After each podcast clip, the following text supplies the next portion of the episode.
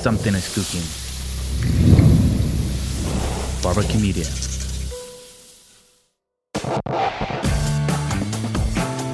Hey, soy Ben Kay y esto es Trae Servietas. Durante años, mi trabajo fue perseguir la nota política, a veces de manera humorística y otras tantas un poco más serio. Ahora tengo la oportunidad de conversar con gente extraordinaria, de entrada muy diferente a mí, pero con toda la intención de ser sinceros frente a los micrófonos. Así que bienvenidos a este podcast y trae servietas, porque el resto lo ponemos nosotros.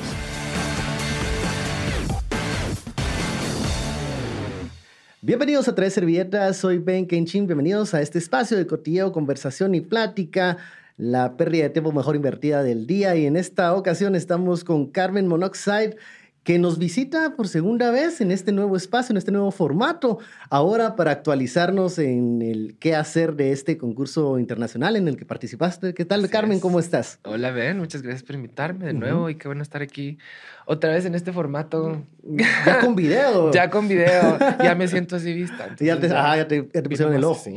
Vine más arregladito. Ah, sí. ok, y... Eh, en la primera ocasión platicamos de una aventura que estabas por iniciar, que era participar en un reality eh, drag internacional con queens de Estados Unidos, de Latinoamérica. Eso evolucionó, avanzaste hasta la final. ¿Creíste que, yo, yo sé que tienes el talento para llegar hasta la final, pero creíste que eso iba a pasar y qué significó en cuanto a trabajo? A ver, pues al principio creo que uno cuando empieza, cuando mete sus papeles, digamos, aplica este tipo de cosas, como que esperas que obviamente si sí te sentís, ¿sabes?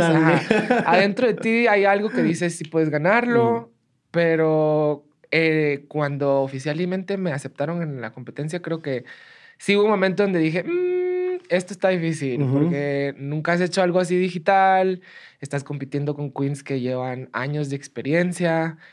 Cuando viste las bases de todo lo que tenías que hacer cada semana, dijiste, creo que me adelanté, mejor hubiera esperado un poco. Cabal, así de no sé si estoy lista, la verdad. Pero como que semana a semana iba yo probándome que sí, ¿sabes? Entonces era como yo abriendo nuevas puertas de cosas distintas que jamás había probado. Entonces decía, esta semana te toca comedia, esta semana te toca actuación, esta semana te toca un makeover. Entonces es como que todas estas cosas que solo nunca en la vida me había puesto yo, me había cuestionado de decir así como, ¿será que puedo hacerlo?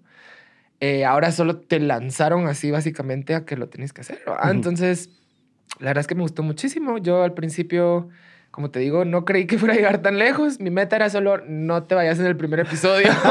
no quiero ser la primera que sale, pero eh, llegaste hasta la final. y, y lo que te iba a preguntar es, cuando te piden hacer retos cada semana, uno de fashion, de comedia, de actuación, eh, no te sacan de tu zona de confort. Totalmente. ¿qué, eras, eh, ¿Qué eras tú? ¿Cómo te mm, defines tú como drag? ¿Eres, una drag camp? ¿Eres una drag eh, de moda? ¿Eres de Instagram? Que hemos visto muchas. Son muy bellas por Instagram. ¿Cómo te calificas? ¿Cómo te defines? Pues mira, al principio de la competencia como que yo tenía mi personaje en una casita bien, bien bonita. Como una muñequita. Bien guardadita. En plan, esto es lo que me gusta hacer. Eh, que pues como habíamos hablado en el episodio anterior, ¿no? De que les conté un poco sobre mis fiestas de morbo y como que estaba bien enfocada en eso, ¿no? Entonces, como que mi enfoque era un poco el lado fashion, pero provocando, ¿no? Claro.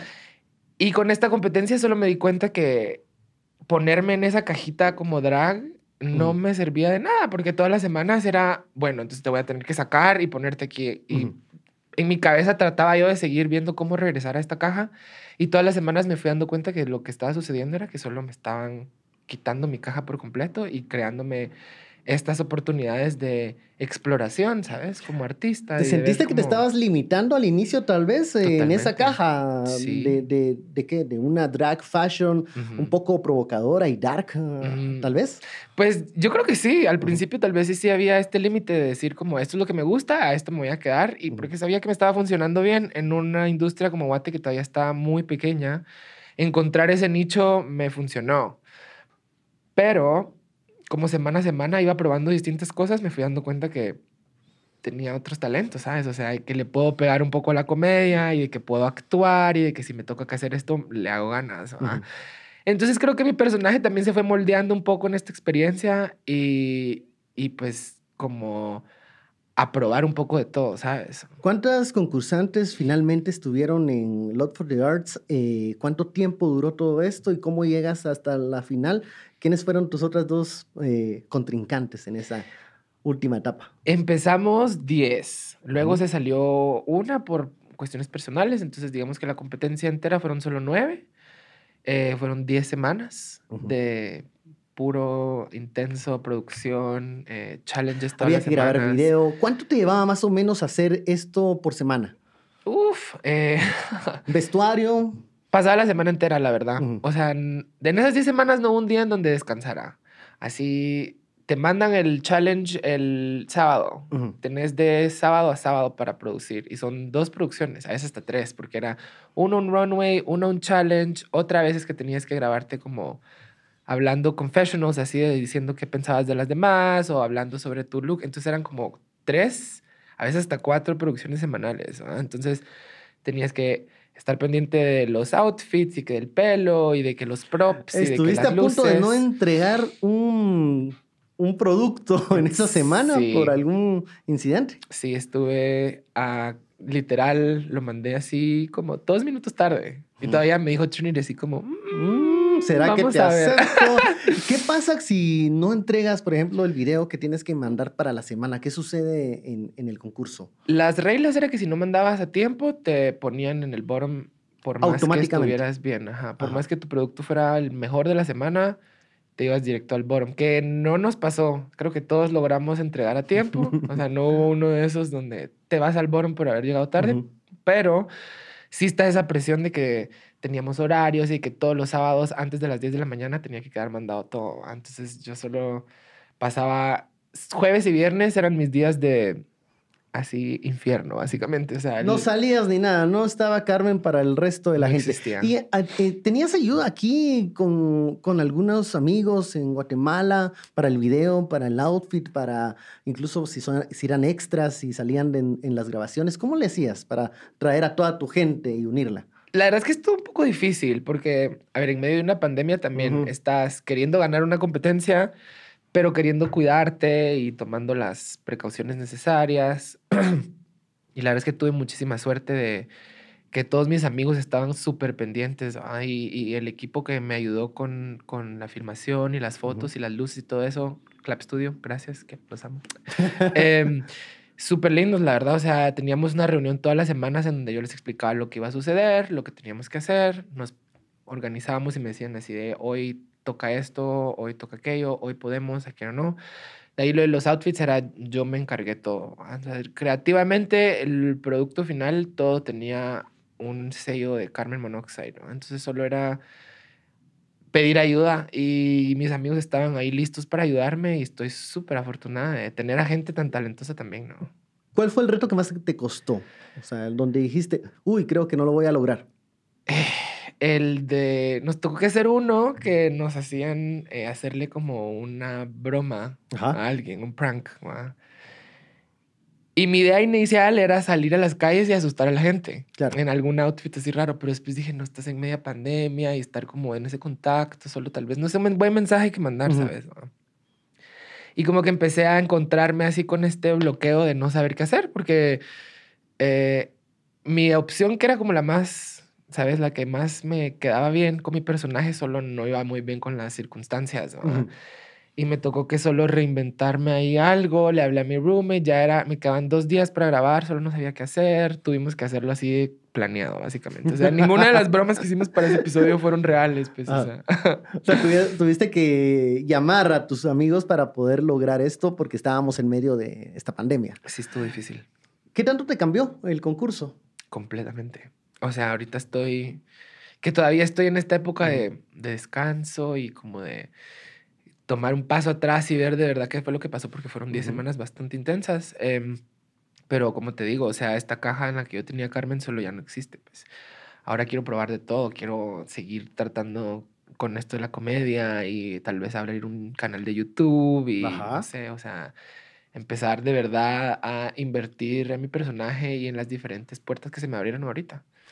Esas puertas, te iba a mencionar, eh, en el concurso habían nombres ya destacados como Guajardo, por ejemplo, en. México, que tiene un fandom increíble.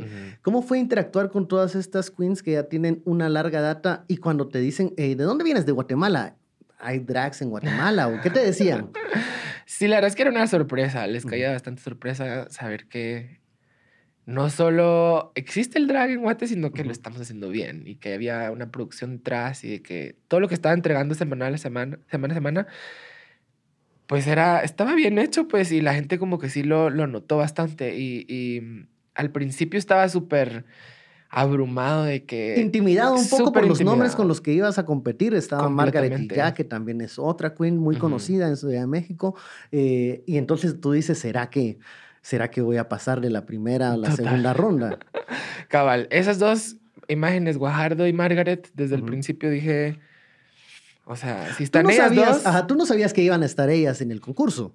hasta que anunciaron el cast, Ahí dijiste, ay, Dios mío. ajá, y dije, ay, ay, ay, ay, ajá, ahí ¿A me qué dio un me poco metí? de miedo.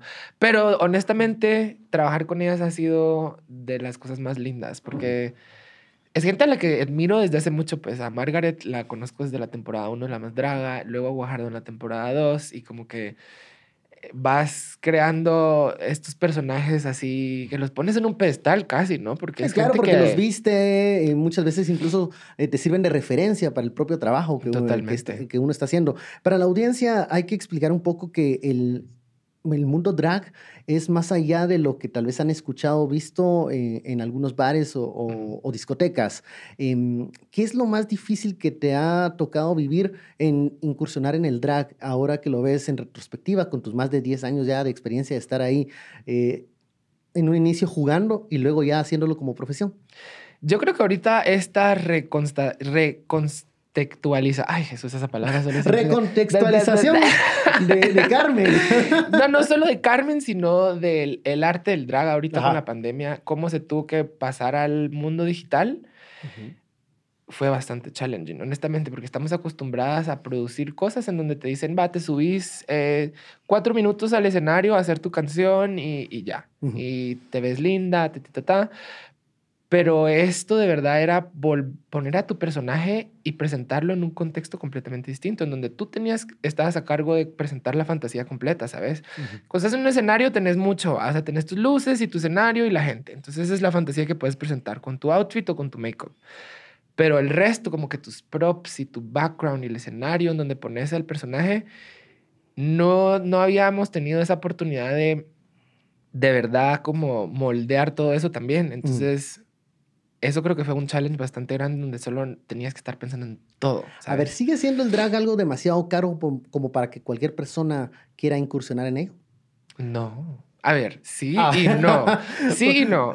Ahora, luego, con la experiencia del concurso, que, que, pues hasta necesitabas video, edición de video, luces, o sea, te das cuenta que, que ser o destacar en el mundo del drag, eh, pues también requiere una inversión fuerte. Sí, pero, pero también me di cuenta que muchas cosas eh, las puedes lograr en casa, pues. O sea, la idea de esta competencia originalmente era que, digamos que lo que nos pedían al principio eran cosas muy básicas, de que una cámara de iPhone o de teléfono como bien, dos luces y ya. O sea, eso era básicamente lo que nos pedían al principio, pero obviamente que toda la semana como que se fue subiendo la barra de Cuando mirabas el video de la contrincante y que tenía mejor producción, pues cabal. trataba uno de equiparar eso, digamos. Cabal. Pero originalmente, digamos que, o sea, no necesitas gran cosa, pues.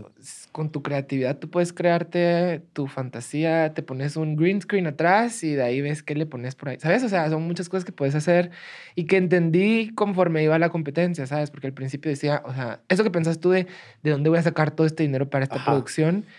Todas las semanas iba como entendiendo más así como, no, o sea, si no le puedes meter esto de 3D y que salga un bicho de la casa, ¿sabes? O sea, cosas así. Una, una, una animación, si no hay animación no va a funcionar. que obviamente que creativamente también te ves un poco limitado con eso, pero eh, te pones más creativo en otros lados también, ¿no? Entonces era como, si no puedo hacer esto, entonces tengo que ver cómo lo saco de esta otra manera. Y, y estuvo bonito, ¿no? Como ponerte a prueba creativamente también, ¿sabes? A ver, lo, lo difícil de los concursos muchas veces es que te expones no solo a la gente que te sigue, que es tu fan, sino gente que también no, les, no le pareces o que sos la contrincante de su fan. Y vamos a hablar del fandom del mundo drag, que es bien intenso. Yo, yo, a ver, yo lo equiparo con los fanáticos de los, de los equipos de fútbol. O sea, ahí no hay, Wow. no hay, no hay blanco, o sea, ahí no hay término medios, todo es blanco o negro. ¿Has experimentado cómo es el fandom del, del mundo drag? O sea, de la gente que te apoya, pero de la gente que también te tira hate. Un poquito, un poquito y más ahorita en la competencia, porque antes cero, digamos que aquí en Guate, hate por aquí por allá, pero nada como muy... Como muy visible, digamos. es Ajá. como, van a hablar, va, y que hablen lo que quieran, pero fuera del drag pasa Ujú. eso, ¿sabes? Ahora con la competencia, eh, más hacia el final, cuando creo que vieron que sí me estaba yendo bien y que una queen de Guatemala que saber ni quién es, es- llegó a la final y, y- y, a ver, Y que podía quitarle la corona a, un- a su, a su favorita. Claro, y que mm, el fandom de México es bastante territorial, digámoslo así, con sus queens. Entonces, eh, ahí creo que fue donde empezó a verse un poco. Cuando ya ¿Nunca vieron que yo estaba Guajardo, así, eh, ay, mira, bájale, dile- mm, tírame amor porque siento que me van a, me van a tirar mucho hate tus Mm, seguidores. No, yo creo que ellas estaban bien pendientes de eso también. O sea, Guajardo y Margaret, las dos, desde el principio, eh, el mensaje era, esto es una oportunidad para todas, no estamos compitiendo, o sea, Ujú. es, obviamente es una competencia, pero yo no vengo aquí a ganarle a ella, yo vengo a ganarme a mí mismo. Y todos estábamos en la misma página en cuanto a eso, entonces creo que eso nos ayudó bastante. Pero los fans a veces no entienden eso Ajá. y no saben cómo la relación que llevábamos nosotros y que siempre estábamos chateando y de que nos preguntábamos así de, ¿qué pensás de esto? ¿Sabes? O sea, como Ujú. que estábamos de verdad una para la otra. Y los fans solo a veces no ven esa parte, entonces como que están acostumbrados a ver al drag en la más draga y que Drag Race, que es así de tirarse hate un poquito ahí para que se vea buena televisión, ¿no? Ajá. Y que este formato era distinto, ¿sabes? O sea, no ¿Aquí no hubo drama no. en este formato? ¿No, o no, ¿No había este espacio o simplemente no surgió? no había el espacio y no surgió. Porque, a ver, obviamente todas no estábamos encerradas en un mismo cuarto durante 10 Que eso semanas. ya genera drama Total. obligado, porque ya la convivencia todos los días es difícil. Es lo difícil, correcto. Pero en esto creo que todas estábamos muy... Trinity también se hizo... eh, como que tomó mucha responsabilidad de eso desde el principio en hacerse cargo de que todos estuviéramos en esta misma página de esto lo estamos haciendo juntos, ¿no? Y, y como es un formato nuevo con eh, gente de todo el mundo, con tanta diversidad en el cast, de entrada ya sabíamos que estábamos haciendo algo muy lindo, entonces no queríamos eh, como perjudicar Como eso. mancharlo con No. un fandom tóxico, digamos. Cabal, entonces todas estaban siempre al pendiente de que el fandom estuviera así tranquilo, pero sí recibí unos comments por ahí, por allá, a veces de que te mandan un DM así de... "Ah". Pero a mí esta risa me daba un poco, ¿sabes? Porque decía, bueno, o sea, debo estar haciendo algo bien para que ya me estén hablando mal, ¿sabes? A ver, eh, Carmen Monoxide, de aquí en adelante, si tuviera dos opciones, la más draga en México y RuPaul Drag Race, ¿a cuál iría? Wow, qué pregunta. Eh, me la hacen mucho, ¿sabes? Esta pregunta. Y siempre. Creo que ninguna de las dos es como una meta que tengo en mi cabeza, así de esto tiene que pasar. Claro. Si se me fueran a presentar las oportunidades, Bueno, las esta, dos, esta de Love for the Arts también nunca te lo, te lo planteaste como un objetivo No. de yo quiero estar en este espacio. No, Tú me nada. enviaste la solicitud y, Ujú. y pasó. Cabal. Toda la vida me ha gustado la competencia, como este lado competitivo por la gimnasia y esto, como que siempre he estado así. Y me había picado así un poco el bichito ese de qué sería si pongo a, a mi personaje en este contexto competitivo. Y Ujú. obviamente que la fantasía me parecía que eh, iba bastante bien conmigo. ¿va? Pero eh, digamos que México, en el, en el caso de la más draga, eh, es una competencia que es bastante como eh, nacional, ¿sabes? Así de... no, incluso sus retos orgullosas son muy, de ser muy mexicanas. de la identidad mexicana, ¿no? Total. Entonces siento que ahí no quepo muy bien porque Ujú. primero, los guatemaltecos no tenemos identidad cultural, ¿no? Pues, Entonces, es una cuestión de un tema en construcción que es difícil. total. Entonces Ajá. digamos que yo me fuera a parar ahí así con un traje del Tecunumán, solo me cortan la cabeza, ¿verdad? Ok. Aquí. Allá en México sí se puede hacer eso porque ya todos son mexicanos y la cul- culturalmente Y todos bien. están... Sí, va bien. Entonces Ajá. yo solo no quedaría muy bien en ese contexto, digamos. Y Drag Race, Pues claro, claro, me encantaría. Claro, Sería ahí es, increíble. y es ahí una exposición y una plataforma muy grande. o Muy sea, eso sí grande. te cambia La vida la completa. vida. Ajá. Para bien Por y, y más para que mal quedes, por las te vayas en el primer episodio, no importa. Con que ya estés en el cast, ya, ya, ya lo hiciste, ¿sabes? Yo te iba a decir o- otra cosa. En, en el tema de, de las preparaciones de estos realities, también sabes que vas a ver eh, cosas eh, negativas incluso de tu persona. ¿Qué es lo que crees que es lo más difícil de tu personalidad para eh, un concurso como estos? Ay, que me dudo mucho a veces de mí mismo y como que no... Lo bueno de este formato, digamos, de Love for the Arts era que tenía a mis amigos y a mi Si familia. estabas en tu casa, un Total. ambiente Cabal. seguro, digamos. Ajá, yo podía llamar llorando a mi mejor amiga y decirle así como, mira, solo no sé qué hacer, estoy trabajando. ta, Por ta, ejemplo, ta". para que la audiencia sepa, las reglas de, de Drag Race son, son muy estrictas. Te quitan el teléfono, no puedes salir del hotel en donde estás. la- Secuestradas, ah, pues. secuestradas, ajá. No puedes mm, tener ningún tipo de interacción con el exterior. Desapareces de redes sociales al- como unos tres meses. Eh, entonces, eh, también hay, hay como que roces, Ujú. el temperamento cambia. Ujú. ¿Y cómo es Carmen Monoxide en esas condiciones? En ese, en ese contexto de. Sí la vamos estar- a ver muy bitch, así, muy... Ajá, porque sucede. Y algunas, algunas queens que han competido en Drag Race dicen en retrospectiva, yo no soy tan así, Ujú. pero estaba muy enfocada en la competencia y me salió lo peor de mí misma. Ese es un riesgo. Es un riesgo bastante. La verdad es que yo creo que sí sería un challenge para mí estar con tanta gente, porque a- aparte que cuando me arreglo es como una rutina bien personal, que me gusta estar yo sola, no me gusta arreglarme con mucha gente alrededor y estar en ese contexto encerrado, yo sé que saldrían cositas mías que he visto con las drag besties, por ejemplo, cuando nos toca que hacer cosas juntas. Hay veces que quieres estar solo. Hay veces que quiero matarlas. y eso que muchas son tus hijas, entonces... Total, creo que es más por eso.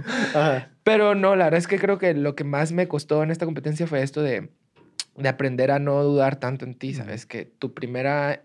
eh, in- tu primer instinto a veces es, el, es con el que te tienes que ir y como que teniendo este tiempo de editarte y de poder, con este contexto, ¿no? De tenés que editar una fantasía y mandarla y presentar tu mejor parte de ti, ahí empiezas a dudar mucho, ¿sabes? Porque es como, ¿qué es lo que estoy mostrando? ¿Qué puedo hacer mejor? ¿Qué puedo hacer peor? ¿Qué, qué estoy haciendo mal? ¿Qué hice bien? ¿Sabes? O sea, como que salirme un poco de mi cabeza. Claro. Eh, y creo que en ese contexto de Drag Race sería un poco más complicado porque, pues, como te digo, no tengo a mi familia y a mis amigos donde les puedo decir así como, ¿será que esto está bien? ¿Sabes? Eso sería lo más difícil, creo yo. ¿Y has, has pensado que mm, de aquí en adelante eh, el personaje de Carmen Monoxide va a ser un poco más mm, internacional? ¿Lo vas a mm, manejar así? ¿Te quedaron amistades de esta competencia? ¿Vas a tener alguna interacción con algunas de ellas? Esperamos. Sí, Yo sí. quisiera verte con Guajardo o con Margaret haciendo algo. Sí, no sé qué piensas, ¿qué, total. qué proyectos tienes? Pues no es nada seguro todavía, Ujú. pero Trinity nos dijo que ya estaba medio trabajando en un tour latinoamericano con el Top Four, que somos las cuatro latinas. eh, que eso me emociona de entrada muchísimo. Entonces, que haya quedado la puerta abierta con Trinity es una belleza para mí. Y de hecho, ahorita la otra semana me voy a El Salvador. eh, ya me han llamado varias veces allá y pues ahorita con todo esto, pues obviamente están más emocionados y... y mm, Sí, he visto que tienes invitaciones también a Colombia, ¿eh? que también te han dicho, Sí. llégate por allá, que de ahí es Leslie, ¿no? De ahí es Leslie. Ajá, de hecho, con los de Oh My Drag, que son los que tienen como a la cabeza del drag de, de Bogotá, hemos hablado y pues ahí hay también como algunos proyectitos pensados. Nada concreto, obviamente, pero eh, igual y yo creo que también ya me está urgiendo un poco esta necesidad de... Que ahorita después de la competencia me quedaron como dos... eh, mm, cuestiones ahí que estoy viendo. Una es quedarme aquí en Guati y como que seguir trabajando este lado de... Que lo estabas comenzando puertas. a hacer antes de la pandemia y Total. de todo esto, ¿verdad? Y te había Ajá. ido bien. Sí, relativamente bien, ajá. ¿Cuál es la y otra opción? La otra opción es seguir como desarrollando mi personaje en una industria que ya esté, pues, va la redundancia, desarrollada. ¿no? Y que... ¿Y qué lugar es el que has pensado? México. ¿Te Ciudad gusta México? Sí, Ciudad de México. Es Porque Ciudad de México. la industria ya está, o sea, funciona, pues. Ya, ya es Ah. una industria que funciona sola. A ver, aquí, aquí la pregunta de- del millón. si te vas, pues te va a ir muy bien. No, no lo dudo. Porque sí. o sea, el, el talento ahí está y Ciudad de México te da mucha plataforma para crecer. Mm. Pero ¿qué va a pasar con, qué va a pasar con la incipiente industria drag aquí en Guatemala que está comenzando como que a, a subir? Está empezando Si a te subir. vas, eh, Y ¿qué eso es lo que pasa? no sé, es lo que no sé, como que estoy en esta encrucijada en donde quiero seguir alimentando el drag en Guatemala y que siga Ujú. creciendo y abriendo puertas y como, ¿sabes? O sea, pero a veces hacer eso me quitaba un poco el enfoque en seguir desarrollando mi personaje y era por eso que me estaba quedando en esta cajita que te dije al principio, Ajá. ¿no? Y me da miedo, porque ahora ya me salí de la caja y seguir tocando puertas y seguir como vendiendo este producto que todavía es muy nuevo aquí en Guate, me quita tiempo y energías que ahorita quiero, como que me quedé con esta espinita de seguir explorando me Ujú. dentro de este nuevo eh, mundo, ¿sabes? Del drag que me, que conozco, que me di a conocer ahorita, pues quiero salir y ver qué es lo que hay allá también. Te querés Entonces, comer el mundo, es lo que me pasa. quiero comer el mundo A ver. y guate. Entonces es como, no, no sé ¿Qué- ¿Cómo, con qué cómo- cómo hago las dos cosas? Ajá. Mm. De dos años para acá que ustedes eh, iniciaron este esfuerzo colectivo de Drag Besties, para que la audiencia sepa, era un grupo de jóvenes que querían darle un enfoque novedoso al tema drag. Pues también han existido otros esfuerzos de, de personajes drags que han salido de diferentes eh, matices y diferentes enfoques. ¿Cómo ves el mundo drag, la escena drag en Guatemala dos años después y para dónde va? Eh, pues ha cambiado, ¿Mm? no mucho, pero ha cambiado. Em, con esto de la ola digital, pues obviamente que salieron muchas queens y se vino eventos como esto del IDF con Gabo Quiroga, que estaba abriendo como muchos espacios digitales es. para queens para presentarse, que me parece una maravilla.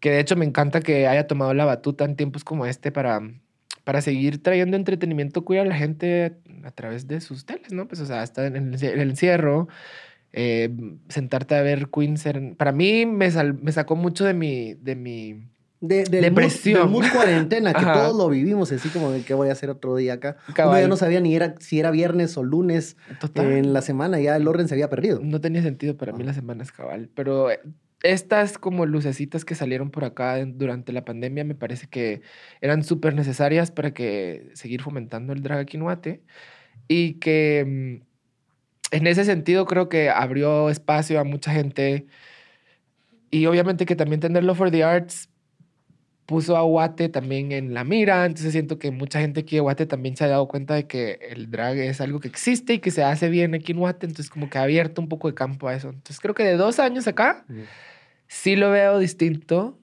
pero mm, todavía le hace mucha falta de trabajo. El entretenimiento queer, eh. ¿crees que hay audiencia para eso aquí en Guate? ¿Quién debería verlo? ¿A quién les recomiendas? que Para una persona que va por primera vez a ver un show drag, ¿qué le dirías que va a, que va a ver, que, que le va a esperar? Yo creo que aquí en Guate está bien seccionado todo.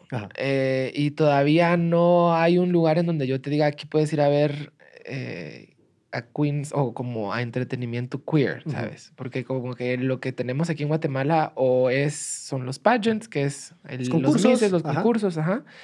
Que la gente, a la gente la verdad es que no le interesa mucho eso tanto Ujú. ahorita, ¿sabes? O sea, em, ahora se han estado abriendo un poco nuevos espacios como para hacer stand-up y para como tener esta interacción más con el, con el público, pero creo que todavía es algo muy nuevo. Acaban de empezar, abrieron este nuevo barcito aquí, ¿no? Y, y tiene todo el potencial y, y la gente, el público ahí está. Como te digo, yo creo que el IDF eh, mostró que, que hay mucha gente interesada en el... En el Y que hay que pagar por un buen espectáculo. Creo que eso esa es que hace otra falta. cosa. A ver. Eso hace falta. Todo el también. mundo quiere tener o ver un show de drags, eh, ver un buen lip sync, ver, ver un buen stand-up de comedia, pero pocos lo quieren pagar. Ujú. ¿Cómo, cómo, ¿Qué mensaje le das no solo a la audiencia, que es quienes finalmente van a gozar de estos espectáculos, sino también a los organizadores que, Ujú. que contratan a las queens? A ver, primero al público. Ujú. Eh, se tienen que soltar más. El público aquí en Guatemala es muy tímido, como que todos todavía estamos así de, ay, qué pena, Ay, me van a ver". esto". Ajá, ¿sabes? Y, y lo veo todo el tiempo, desde, la- Ajá. desde que doy show así, la primera vez que te subes, como que cuesta romper esa barrera de, de estamos haciendo esto. O sea, es una, Es una dinámica, diversión, sí, no es una dinámica donde no, no solo yo estoy parado so- en el escenario haciendo esto, sino que tú estás también ahí y eres parte de esto, ¿sabes? Es como esa energía que tenemos entre los dos eh, también me sirve a mí, ¿va? Como performer, ¿va? Entonces, primero para el, para el público entiendan que el drag es caro, Mm, Ajá. No es carísimo, barato. no es barato, y que requiere huevos también de subirse al escenario y hacer lo que estamos haciendo, Es un ¿no? hombre con tacones. Sí, es, es, es, es algo súper pe- político y en también. peluca, y Es sumamente incómodo. absolutamente, bueno, casi siempre. Eh, es algo súper político también y, y la gente como que a veces se le olvida eso y dicen así como, ah, este Este, chilindrina, ajá. su- ¿sabes? De plano O sea, que cumpliendo su fantasía. No, es un trabajo, es, es un una trabajo. disciplina. Ajá, Y cuando de verdad invierten tiempo en darse cuenta que esa dinámica entre eh, el que está subido en el escenario y, y tú es es es es súper rico sentir esa energía, ¿sabes? Entonces, para la gente entender eso, es caro, eh, suéltense un poco más, sean parte, vayan a ver a dif- diferentes tipos de Si entretenimiento. sos straight también, no te va a pasar nada por ver un show drag, te vas a divertir igual. Y probar diferentes escenarios ajá. también. O sea, si ves que hay un show por acá, por más clandestino que se vea, anda a probar. O Ujú. sea, ponete en ese contexto, salí de tu como, normal. De la burbuja. Ajá, y de no siempre irte al mismo barcito a hacer lo mismo siempre, Ujú. sino abran su espacio, abran su mente a diferentes como eh, plataformas y vayan a ver qué onda. De ahí a las, hablándole como más a las queens, em, no se dejen gratis. Así, los shows no son gratis, amigas. Ya basta. Cobren. Ya basta. de- Cobren. ajá. Por más que sea significativo, tienen que cobrar. Ajá. O sea, las queens no pueden solo seguir regalando su trabajo así, pues, porque es mucho, mucho, mucho trabajo. Y que se vea devalorado de esta manera solo sigue creando esta bola de que la gente entonces no lo ve como algo importante, porque si no le estás metiendo inversión, entonces es como, ah, ¿qué importa? Y lo mismo para la gente que está organizando. Páguenle a sus queens. Claro. Las queens no estamos ahí de... No es son solo un cubetazo ni nada. No, no, es, o sea, al Esto es un trabajo. Sí, o sea, es un producto que estás comprando y que si querés que este lado del entretenimiento siga creciendo, entonces tenés que invertirle a tu talento. No puedes esperar de solo poner un, un- un escenario y decir, va, ahí está, que hagan lo que quieran. No, no, no.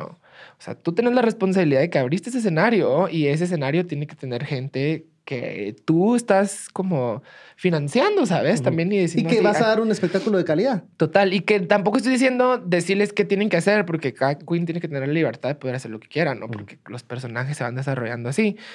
Y, pero al menos darles este incentivo de decir, mira, te voy a dar tanto por esto. Entonces tú dentro de esto que te doy, dame lo que puedas. Ujú. Pero tiene que empezarse a volver una industria en donde las queens estamos una- ganando, la gente está invirtiendo y la gente se está divirtiendo también, ¿no? Se está de verdad saliendo de su, de su cajita a probar entretenimiento queer en Guate, que sí existe y es muy bueno. Existe, existe y, ya, eh, y cada vez es menos clandestino. O sea, las personas se están dando cuenta de estos espacios. Total. Como te lo he dicho, es un espacio que va más allá del ámbito LGTBIQ. Eh, hay mucho público heterosexual que disfruta del stand-up comedy, de las queens, de los lip syncs, eh, de los bailes. eh, creo que hay un, sector para cada una para que desarrolle lo que mejor puede. O sea, hay ciertas piruetas que yo miro increíbles que hacen algunas queens. Algunas no saben hacer ninguna pirueta y hacen más stand-up comedy y se especializan en eso. Entonces puedes ver todo tipo de talentos y diferentes eh, aptitudes en estos shows. Eh, pero te decía, Guate está comenzando a ver esto. Guate está comenzando a también quitarse el estigma de lo que significa ser drag, eh, a entender lo que es ser drag. Eh, lo- la otra vez hablábamos, una mujer eh, puede hacer drag. Eh, lo estamos viendo ahora para la audiencia. eh, en la Más Draga 3 hay un Bio King, un, Drag King, perdón. Ajá. Entonces, em, que también es otra, otra faceta de, del drag. ¿Crees que hay algo que no se puede hacer en el drag? ¿O Mm. todo es válido? Todo.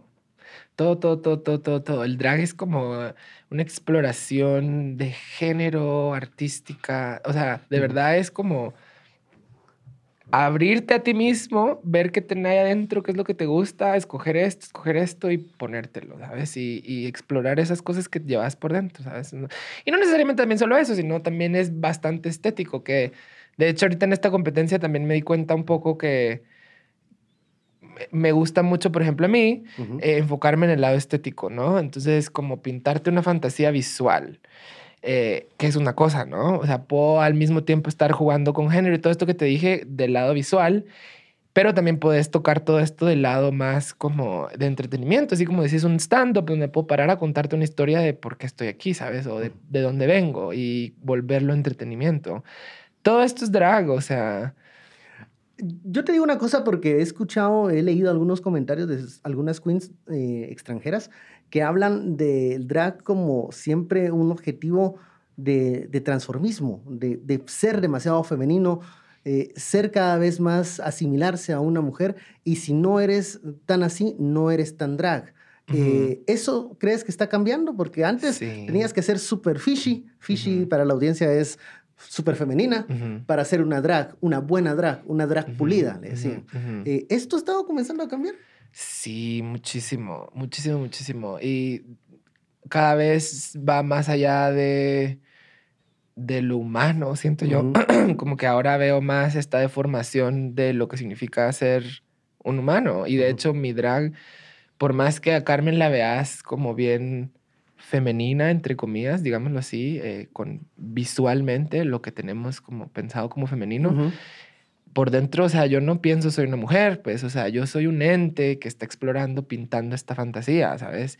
Y puede ser que un día sos un bicho raro que le salen patas por la cabeza y otro día sos... Más Club Kid, decís. Total, y este, este lado como Club Kid que decís tú, eh, creo que es como el futuro del drag. eh, y más porque ahora lo estamos incorporando con la moda y la fotografía y como que todas estas fantasías que te digo que pintamos como que van más allá de esta experiencia de lo que significa ser humano también, ¿sabes? Y me encanta que por ahí vaya la cosa, porque obviamente que todavía está mucho esto de verse fishy, ta, ta, ta, y los concursos de belleza y es... Es una presión aún. Digamos que es una- Sobre todo cuando estás comenzando. Ajá. Porque todas se quieren ver así. Pero porque así inicio. fue como que la primera, digamos que la idea que tenemos de las drag queens es eso, ¿no? Ajá. Es un hombre vestido de mujer. Claro. Pero... Súper femenino. Súper femenino, ajá. Pero eso ya, ya no es válido. pues. O sea, el drag ya no es un hombre vestido de mujer, es, es, es una fantasía Claro. para mí.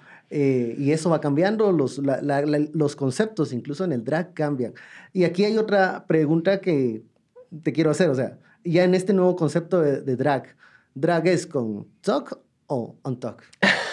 Porque incluso hasta eso dicen, ay no, si vas a hacer drag, tienes que estar todo el tiempo talk. No, no. Bueno, si quieres, sí. Esa es la cosa, que es que todo es muy personal en esto. O sea, Pero no te hace mejor drag si no. no, para nada. A ver, Ya. yo te digo, tú salís en la mañana y te digo, te lavas los dientes todos los días, ¿o ¿no? Claro. Pero si no te los lavas, no sos una peor persona. Mm, Se me olvida, ajá. Se te olvida. Soy una persona sin lentes, sin ajá. dientes. eh, Básicamente sí, lo mismo. limpios. O sea, es algo que tú decidiste hacer por higiene o por estética o por lo que sea, es tu decisión. Si la fantasía que querés pintar ese día es que se te vea un bulto por ahí, pues fabuloso. Ahí que quede. O sea, ahí que quede. Y como a la gente, cuando vean en un escenario, cuando vean a alguien y que se... Eso es lo que pasa, eso, que se le ve, qué sé yo. O sea, no directamente vayan a decir, ah, es mala, porque... Ajá. ¿Sabes? Es- No, vayan más allá de por qué se ve. Puede que sea parte de, de- de la fantasía que están tratando de pintar. Y si es así, y si no es así, ¿por qué me está molestando? Ujú. Háganse la pregunta también, porque, o sea, que yo salga con un huevo salido es mi rollo. Y, y si a ti te molesta, ajá. tenés que preguntarte por qué te molesta. Claro. ¿A qué lo estás comparando? ¿A qué te estás como reflexionando? ¿Qué te hace pensar cuando ves eso y decís, "Ugh", ¿sabes? Ajá, que Porque te eso hace es tuyo, eso que es tu te hace pedo. mejor o, o- si te hace mejor o peor drag, ¿por qué crees eso? ¿Por qué crees eso, cabal? Porque en realidad, o sea, yo hago lo que yo quiera. Ujú. Y si a ti no te gusta que se me vea un huevo por ahí, no me vengas a ver. Para la audiencia, el talk es una de los artes más Más legendarios. legendarios. ¿Cuánto tiempo se tarda en hacer un talk? Un- No, una fantasía. no, mira, eh, lo que pasa es que yo creo que también a mucha gente lo ha pintado como que es todo este proceso, pero si tú tenés tu... Mi, mi proceso no es así complicado, pero, Ah. o sea, no me pongo tape, no hago todo Pero, eso pero es que de- también depende de, de la queen porque eh, si hay unas drag queens que muestran mucha piel, Ujú. me imagino que los procesos son Mucho más, más difíciles. más Ajá, difíciles. Pero si eres una queen que no está mostrando piel y andas con una falda, los procesos son más regulares. Cabal. Todo depende. Ajá. Depende de lo que querrás pintar ese día. Y ahí te, ahí te doy la razón, porque yo he visto incluso a unos drag queens que van más por la onda andrógina. Mm, Y entonces incluso hasta lo resaltan. No- Total. No, se lo Por ejemplo, se a mí no me gusta usar pechos. No me gusta. Es un ejemplo. Y hay algunas queens que usan prótesis casi Ay. todo el tiempo. Casi todo el tiempo. ¿Por qué no te gusta usar eh, prótesis de pecho? Porque me gusta ese lado como andrógino también, ¿sabes? Ajá. O sea, jugar que vean a una mujer, porque pues así como te digo, es como por lo general me pinto, eh, pero que después vean, ah, no, no tiene boobies, entonces no es... Uy, momento, Se queden no como es- buen tiempo. Ah, ¿Te gusta confundir en ese sentido de que te ven Provocar. en una, en una primera impresión una chica y luego, ay, no tiene pechos, no es... ah, Y que se cuestionen también, porque no todas las chicas tienen pechos. Pues sí, no o todas sea, tienen que tener copa no, 3D. no, ¿o no, ¿Cómo? pues, 3D no. No, no sé. No sé mucho de las tallas. Yo tampoco, por eso no uso. Eh, por último, nos hablabas de El Salvador como uno de los siguientes pasos. 2021, esperemos que el COVID nos dé un respiro. ¿Qué te ves haciendo? Comiéndome el mundo entero. O sea, estoy... estoy lista. Después de esta competencia quedé con esta energía que solo quiero ponerla y canalizarla en algo. Que como te digo, están estas dos opciones de o me quedo fomentando la industria o sigo creciendo yo como artista. Creo que 2021 eh, va a ser eh, momento de trabajar. Eso es lo que quiero. Cuando te tuve la oportunidad de platicar contigo la primera vez, me decías, estoy en este experimento de vivir por el drag por primera vez, Ujú. vivir del drag. Ujú. Eh, y lo estabas haciendo, lo estabas estaba comenzando a hacer. Ya es definitivo, ahora sí sabes que se puede vivir del drag solo de eso. Sí, sí, sí se puede. Pero es lo que te digo que voy a tener que decidir cuál de las dos, a cuál les voy a apostar. Si sigo como con lo de. Morbo, que es como abriendo espacios y creando nuevos como escenarios, em, o si me voy a escenarios ya hechos y como seguir trabajando. Pero lo que quiero es trabajar, solo eso. Y lo estás logrando en, este, en esta oportunidad de la pandemia. Tuviste pues esta ventana de Love for the Arts.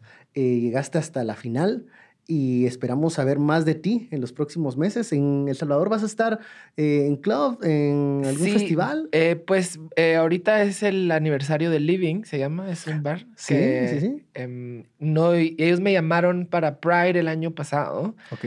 y el año antepasado también. Entonces, pero como no celebramos el año, este año Pride, decidieron unir como su Como el aniversario, Pride. como- con una fiesta. Entonces el sábado, bueno, el viernes me voy, El viernes sí Viernes te 13. presentas. el sábado 14. Sábado 14 para la gente que, que esté por allá en El Que Salvador. esté en El Salvador. Van a tener la oportunidad de, de ver a Carmen. ¿En qué faceta? Ese está, ese- esta está bonita Ajá. pregunta. ¿En qué porque- faceta? Porque conocíamos a la Carmen de cuerpazo, dark fashion, en morbo. ¿Cómo la vamos a ver en El Salvador? Cambiadísima. Cambiadísima con eh, como con más ganas de, de esa interacción de público y, y artista, ¿sabes? Porque antes era como me subía y hacía mi número y ya.